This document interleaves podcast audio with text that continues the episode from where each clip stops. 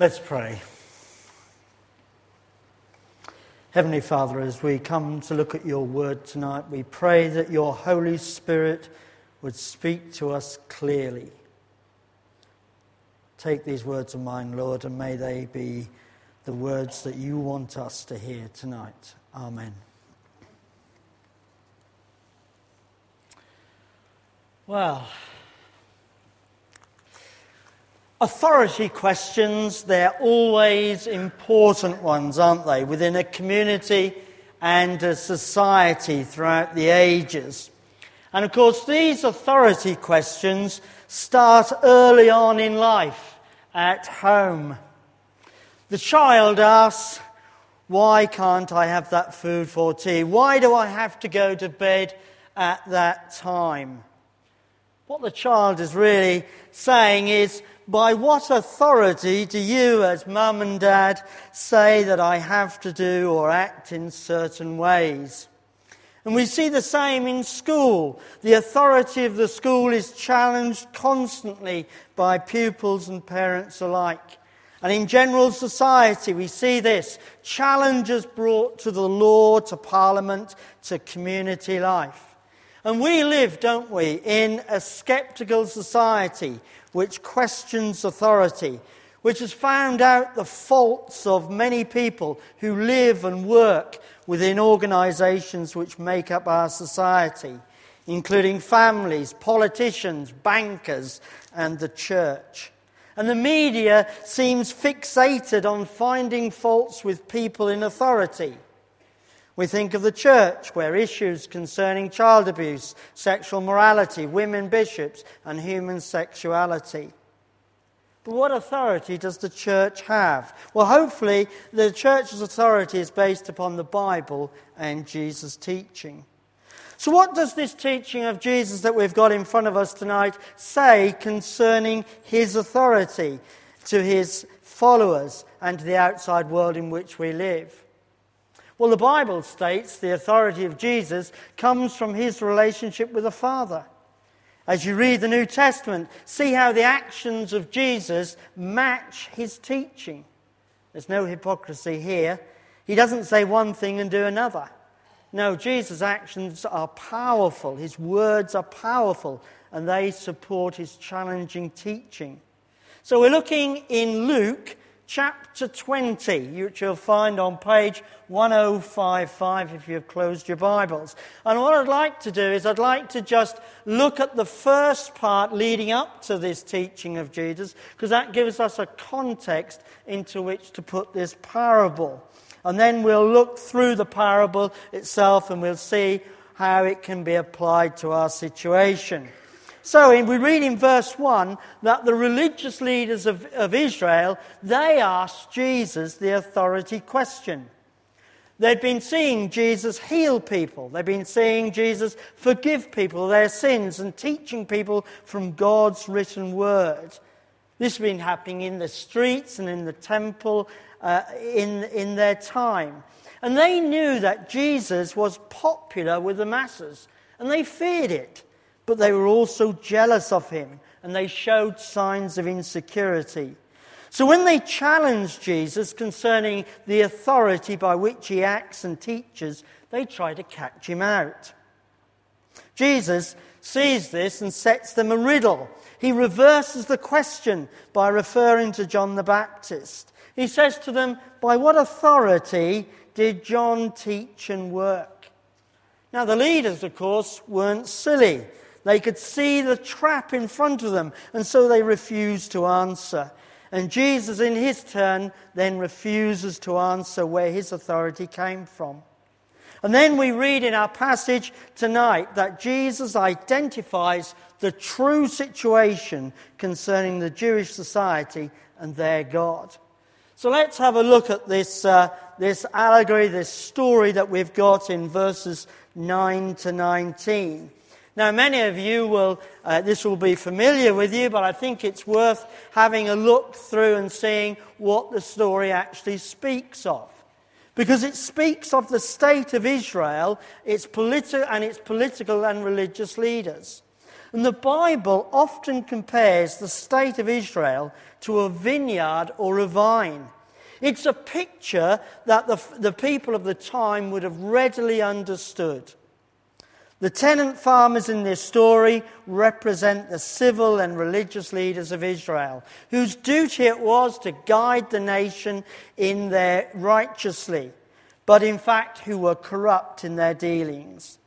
The owner of the vineyard represents God. The vineyards being leased to tenant farmers, who, which symbolises their temporary possession and responsibility of these leaders to care for the people. And so we see here that Jesus clearly sees the true situation with regard to the leaders of their faith.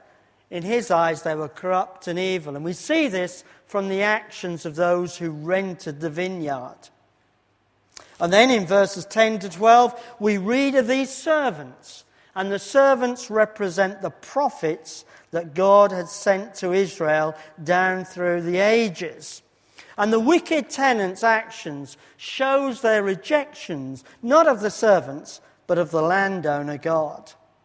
And we read, don't we, that the farmers, they beat the two servants, they, which denotes harsh and unjust treatment. They wounded the third one, which shows how many of the prophets had been treated down throughout the ages. And then the owner of the vineyard, he saw that there was no purpose in continuing to send more prophets to the people. So he chooses to send his son. And we read this in verses thirteen to fifteen. Now we have to understand what was the, the, the aim of the tenants. Well, we have to understand something about inheritance of land at that time. If there was no heir to the land, then the people that were working it would inherit it. And so we read that these tenants thought that by killing the son, they could easily steal the landowner's possession. So as we look at this story, we see that Jesus foretells his own death at the hands of the Jews, just as they had persecuted and slain the prophets for centuries. But he goes on further. He then asked the leaders about the proper way to deal with those that had killed the servants. And what Jesus is doing here is he's wanting them to condemn themselves by their own mouths and realise the justice of their coming judgment. Because they had free will. They could decide to reverse their direction. But no, pride caused them to hate Jesus even more. And so we read in verses sixteen to twenty that Jesus shows them, the leaders, the justice by taking away their national privileges and punishing them by destroying their city and nation. And he uses this parable to force them to condemn them with the truth. The leaders, though, still don't see the, uh, the enormity of the situation. And uh, they don't realise that this is Jesus speaking to them. So Jesus carries on, and he refers in he refers to the passage in Psalm one eighteen, which refers to the cornerstone. Now, in this uh, parable, the cornerstone is Jesus Christ. It's the foundation of God's temple, the church. But the builders reject it because they, because Jesus doesn't fit in with their preconceived ideas of what a Messiah should be. But even though the Jews rejected Jesus, God overruled and made him the chief cornerstone, which would become the church later on. Now, the Israelites, of course, had been God's chosen people. And this parable shows that he was going to take away this privilege and give that blessing to a special people who would become the church. And Jesus says that he is this cornerstone, this cornerstone. And he refers to the escalating consequences of those that oppose him. And so he says that those that will oppose him out of ignorance or weakness, or those that willfully reject him, the stone will crush them into dust and scatter them into the wind. Now, this warning wasn't lost on the chief priests, scribes, and elders, because they become even more infuriated towards Jesus, and they confirm what we already knew, that they are going to kill him. And this passage reveals to us the authority as Jesus recognizes this as the Son and heir and judge. This then is the meaning of the story told by Jesus to those in authority. And it's told in response to this question: by what authority do you preach and speak and act, and most importantly, claim God as your Father?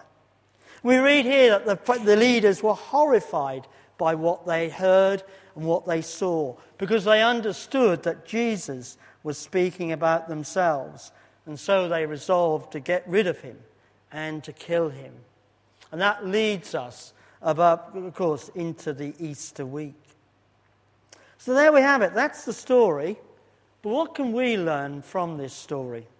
Well, I believe there are two things, really. There are encouragements and there are warnings within the story. Encouragements and warnings. It's always good, isn't it, to be encouraged. But it's also important that we are warned as well. And so the story given by Jesus encourages us because it tells us that God is a loving owner. This God that's portrayed in this story is a kind God, a patient God, and a loving God. A very different image to that of the Roman God or gods of the pagan world. Because the, the story points to a God who desires mercy. Because the owner is prepared to send three servants, and lastly, his own son, despite what they'd already done to the servants. He gives the tenants repeated chances to do good, but he also gives them the freedom of choice. They are free to choose, to give the owner the share of the crops that they, he was entitled to, or to keep it to themselves. And here we see the true situation with regards to God and humanity.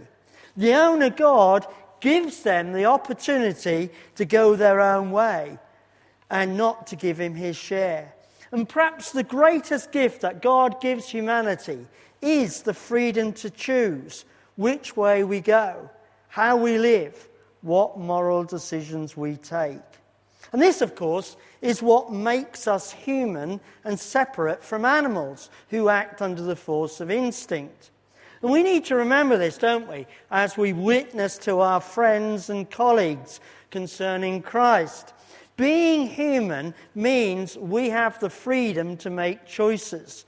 We can choose to believe in Jesus as the Son of God who died on a cross to take the punishment for our sins, or we can choose not to believe. And of course, as believers, we still have these choices. The choices to follow Jesus and his actions or to go on our own way. And in remembering this, we need to realize that to make these choices, people need to have the information available to them. They need to hear the claims of Jesus to be the Son of God, to hear that Jesus showed his credentials by his actions that he took and the teaching that he provided. And there are many today that I believe within our society and within our city who don't know this.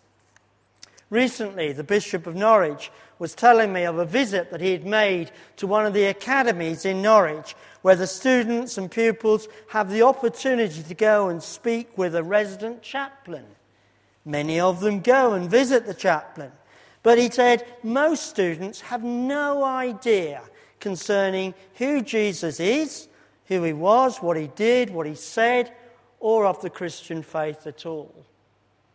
We live in a society here in Norwich where there's poverty concerning the knowledge of God's Son, his actions, and his offer of salvation.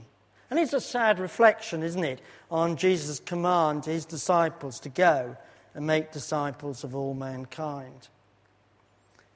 But there are positives, there are encouragements. We have a loving God who sent Jesus for us. But there are also warnings or consequences, because whenever we make decisions in life, there will be consequences. Whenever we choose a certain path of action, there are always consequences. Sometimes they will be positive, but they can also be negative. You remember the story told by Jesus of the wise and foolish men building their houses on the sand and rock. The man who chose to build upon the sand, they lost their houses because the foundations were poor, whilst the man building on the rock, his house stood firm. So as we share our faith with others, we need to make this point. There are consequences for decisions that are made. Look at the story again, verses sixteen to eighteen. We read the tenants will be punished for their actions. They will lose their lives, but they will also lose the vineyards that will be taken away from them. Jesus states there will be judgment. They will lose their lives. They will lose that special status that they hold as God's children. It will be given to others, the Gentiles. And here, and he re-emphasizes this point in verse seventeen, eighteen with reference to the cornerstone. Now, the cornerstone was a most important part of a building. It locked the wall together. It supported the structure of the building. It was hard and it was strong. And it's heavy. So if the wall collapses, it will fall and crush those underneath it. It's another vivid picture of judgment of people who don't believe and follow Jesus. Now, in our society, we're unhappy, aren't we, quite often about talking about judgment. Again, recently I heard the Bishop of Norwich talking about morality within our public life and culture. And you must be aware that the bishop sits in the House of Lords. He's been there for a few years now. And he said, within his experience, he'd seen a change. There's very little evidence today of repentance. Very little evidence of people who hold office, who admit to wrongdoing and repent and change direction. And this, of course, goes hand in hand with our general society. Now, we need to remember that Jesus loves the people we mix with. He shares many examples of his love for people within the New Testament. There was the tax official who'd obviously fiddled the expenses. There was the woman caught in adultery, to name but two. But with all these examples, he states to the people, go and sin no more. Repent, change direction, and believe that the Son of Man has the power to save sinners. Now, of course, the problem we find often is that many of our friends and colleagues are indifferent to spiritual issues. They don't accept that they are sinners and don't hear that Jesus offers a way back to God through repentance and faith. And so, we need to find ways in which we can raise these issues with them. But we need also to realise that according to this story, Jesus is addressing the religious leaders and the people of God. And as members of God's church, we need to acknowledge, don't we, that we're all sinners before him, even us in church. And we as followers of Jesus, we need to be obedient to that call of Jesus on our lives in a continuous way, being obedient to him daily rather than going our own ways. Now, I'm sure that many of you here have, have, have heard of people who once professed faith, who followed Jesus, but gradually through time fell away, perhaps through ill friendships or through not repenting and seeking God's way. But the good news is Jesus offers us all a way back to God. There's no sin that can't be forgiven because Jesus took that punishment for us all on the cross that first Easter time. And so, as we share the Easter message with others, we need to make it clear it's not us that's saying they are sinners who will be judged. No, it's the message of the Bible and Jesus. They will probably question the authority. By what authority do you, Nigel, or does Holy Trinity make that statement? Well, it's by the authority of Jesus, who claims to be the Son of God, who showed that he loved all so much that he was prepared to die for them a cruel, painful death, who took that punishment for our sins. That's the authority. It's not ours or the churches. And as we've said, our friends and neighbours and colleagues, sometimes they're indifferent. So how did Jesus bring this issue to the people? How did he show his authority? Well, he did it, didn't he, by practical living and practical speaking. He's demonstrated by healing people, by challenging people.